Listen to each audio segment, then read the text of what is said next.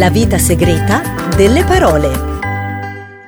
Ben ritrovate ascoltatrici e ascoltatori in questa nuova serie della vita segreta delle parole. Questa puntata vi farà navigare fra gli oceani del linguaggio e vi guiderà fra gli abissi dei significati. Come dite, avete già sentito questa introduzione? Beh, certo, è quella dell'altra volta, ma oggi è particolarmente precisa perché la nostra parola è onda, una parola familiare e benaugurante per noi che trasmettiamo via radio e via podcast. Ma intanto diamo il benvenuto a Polidizionario, la nostra intelligenza artificiale residente e anche alla nostra cacciatrice di parole Elianna Gatti. Poli, come stai? So che hanno chiuso ChatGPT, tu ci sei? Sei ancora dei nostri? Ci sono. Sto provando forti emozioni a causa di questa situazione. Si nota, sai? C'è quella sottile vibrazione metallica che ce lo fa percepire, però dai, partiamo con l'etimologia di onda. Onda. Dal latino onda, collegato al greco idor, acqua da una radice proto-indoeuropea wed, acqua, bagnato, legata al sanscrito undami, ammollo, bagno e all'alto tedesco otir, acqua, e successivamente anche all'inglese, otter, la lontra. Beh, in effetti la lontra è un animaletto che vive nell'acqua e crea delle onde, quindi tutto torna. Ah, l'etimologia, quante soddisfazioni che ci regala. Ma quindi sul piano etimologico è tutto qui? Tutto qui. Fin troppo facile. Mi aspettavo di brillare di più in questa nuova serie, sai. Ho studiato insieme a ChatGPT prima che lo incarcerassero come comunicare meglio con gli umani. Il mio immenso potenziale non viene sfruttato. Non temere, Poli, avrai pane per i tuoi denti nelle prossime puntate e non hai bisogno di imparare nulla dalle intelligenze artificiali commerciali che adesso vanno per la maggiore, perché per noi sei già una star. Arrossisco. Ma intanto sentiamo la nostra Elianna Gatti, la cacciatrice di parola, se ci racconta qualcosa di più sul termine onda. Ciao Stefano, ciao ascoltatrici e ascoltatori. Sono sempre più contenta di ritrovarvi in onda. Dai, l'ho detto perché ve lo aspettavate. Eh sì, in effetti sì. Partiamo proprio da questo modo di dire radiofonico, per dire che le onde, come quelle radio, sono ovunque, anche se molte non le vediamo, sono, sono tutte intorno a noi. Guarda Stefano, mi sono accorta facendo ricerca che noi ci muoviamo in una foresta, in una giungla di onde visibili e invisibili, sono ovunque. Dai, Leanna, allora facci un rapido elenco di tutte queste onde. E fai presto tu a dire rapido, sono tantissime. Va bene, allora facciamo così. Tu inizia, poi in caso se andiamo troppo lunghi ti fermo. Proprio un elenco banale banale. Eh? Allora, le onde del mare, le onde radio che hanno permesso a noi esseri umani di comunicare a distanza, come adesso, le onde elettromagnetiche, anche quelle piccoline, le microonde che ci scaldano il pranzo, le immense onde gravitazionali di cui non ci accorgiamo nemmeno, tanto sono grandi, le onde a, a radiofrequenza che fanno funzionare i nostri cellulari e le onde sismiche che attraversano la Terra di continuo e ovviamente le onde sonore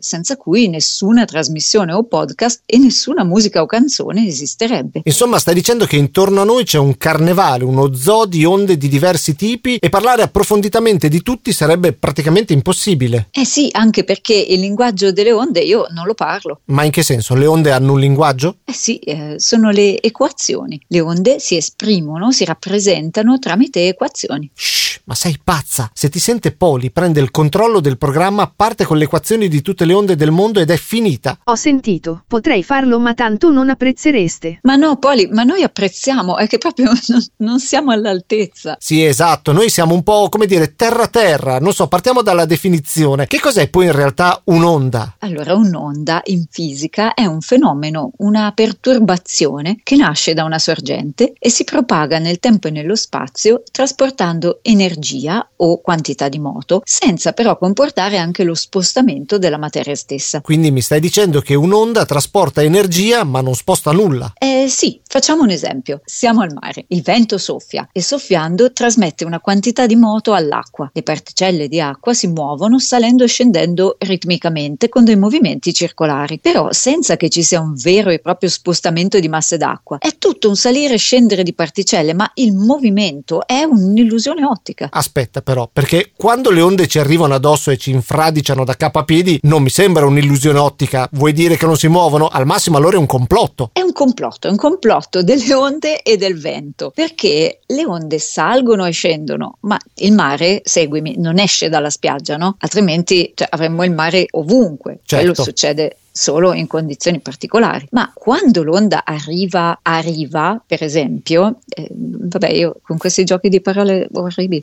quando l'onda arriva, arriva, non c'è solo l'onda, ma ci sono molti altri fattori. C'è il modo in cui è fatta la spiaggia, la costa, eh, c'è il vento, c'è il fatto che se l'onda è diventata molto alta, una parte dell'acqua scivola in avanti, no? proprio per la forza di gravità e anche per il vento. Poi ci sono le correnti che appunto a seconda di come è fatta la parte di costa in cui ci troviamo e il fondo hanno anche loro un'influenza. Il mare non è un laboratorio fatto di onde perfette, è selvaggio, complesso e complottista. Ci piace, selvaggio, complesso e complottista. Ecco, ma le onde del mare però, se non sbaglio, se non mi ricordo male, hanno dei nomi diversi, cioè onda è una sorta di, di, di insieme, di macro categoria. Eh, guarda, non è facile districarsi. Ho trovato una lista, ma ce ne sono con nomi, categorie diverse, poi mm, posto di mare che vai e nomi che trovi. Diciamo che si possono distinguere a grandi linee in onde capillari, onde di increspatura, onde vive, onde di vento, onde perfettamente sviluppate, onde di mareggiata, occhette e cavalloni. Sì, eh, devo dire che mi aspettavo un qualcosa di più altisonante, mitologico, che ne so, marosi, flutti, tsunami, cioè cose un po' più impetuose. Eh sì, allora si possono chiamare anche così perché come dicevo non c'è una grandissima precisione per quello che riguarda le, le onde,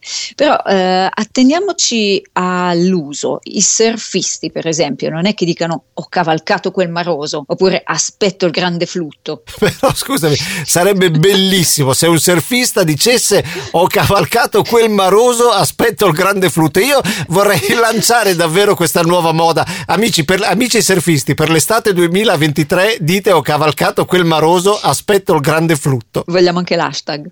Assolutamente. Maroso 2023. La pratica del surf, conosciuta come Enalu, ovvero scivolare sulle onde, in lingua hawaiana, fu descritta da Sir Joseph Banks, il famoso naturalista, durante il primo viaggio del capitano James Cook a Tahiti nel 1769. Quindi in hawaiano onda si dice Nalu. Beh, bello. Pensa, a Tahiti facevano surf ben prima della rivoluzione francese, ma erano avantissimo.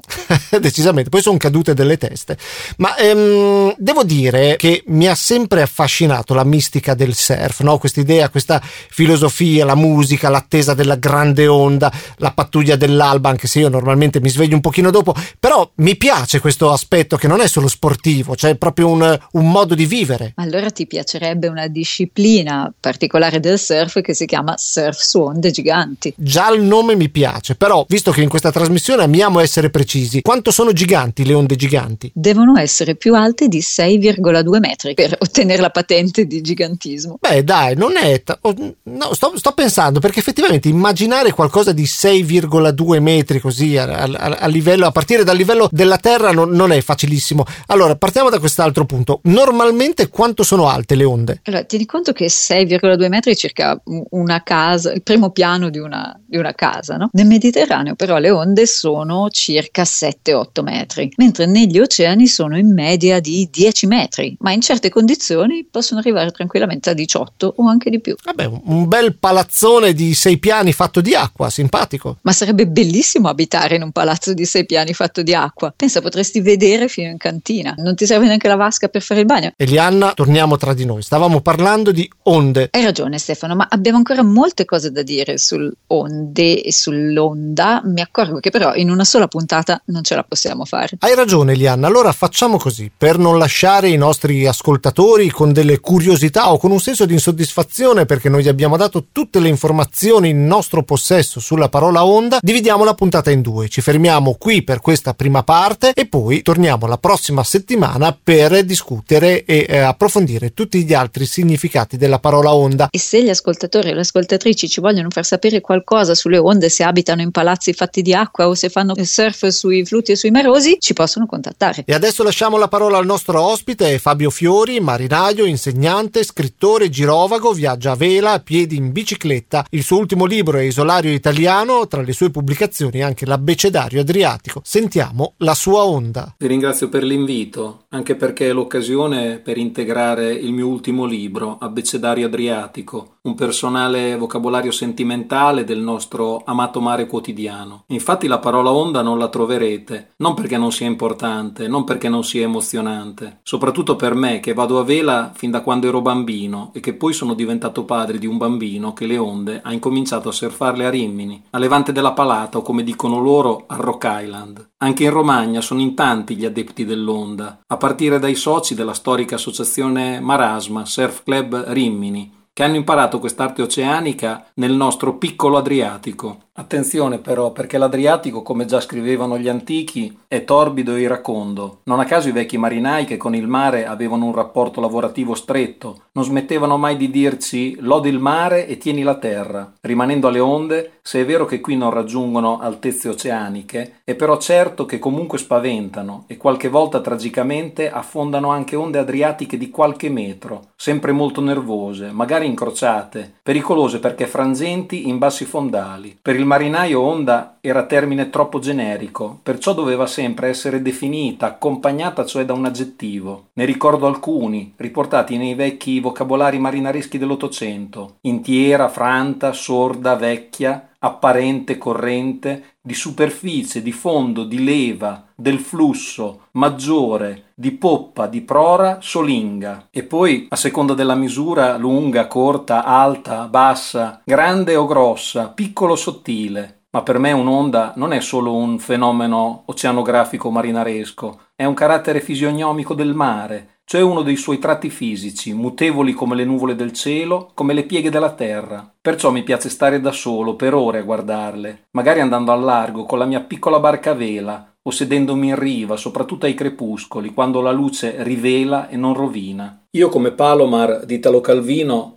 Provo a leggere un'onda, innanzitutto come esercizio spirituale. Che bella occasione questa per ricordare un doppio compleanno. Sono infatti cento anni dalla nascita dell'autore e 40 dalla pubblicazione dell'omonimo libro, che ogni tanto rileggo per cercare un'armonia necessaria in un mondo caotico, dilaniato e stridente, riprendendo le parole dello stesso Calvino. Fosco Maraini, un altro grande autore italiano, capace di raccontare le meraviglie della natura, quelle lontane e quelle vicine, straordinarie o quotidiane, ha scritto una bellissima e poetica nimbologia, un racconto della forma delle nuvole. Seguendo il suo esempio, da anni prendo appunti per una mia personale ondologia. Chissà se prima o poi li riordinerò. Chissà se riuscirò a condividere questa mia passione. O se parafrasando Paolo Conte. Onda su onda, il mare mi porterà alla deriva in balia di una sorte bizzarra e cattiva. La vita segreta delle parole è un podcast realizzato da Stefano Rossini e Lianna Gatti con la collaborazione di Radio Icaro e Max Alberici, in onda su Radio Icaro ogni lunedì sera alle 21 e in podcast su tutte le piattaforme quando volete voi. La vita segreta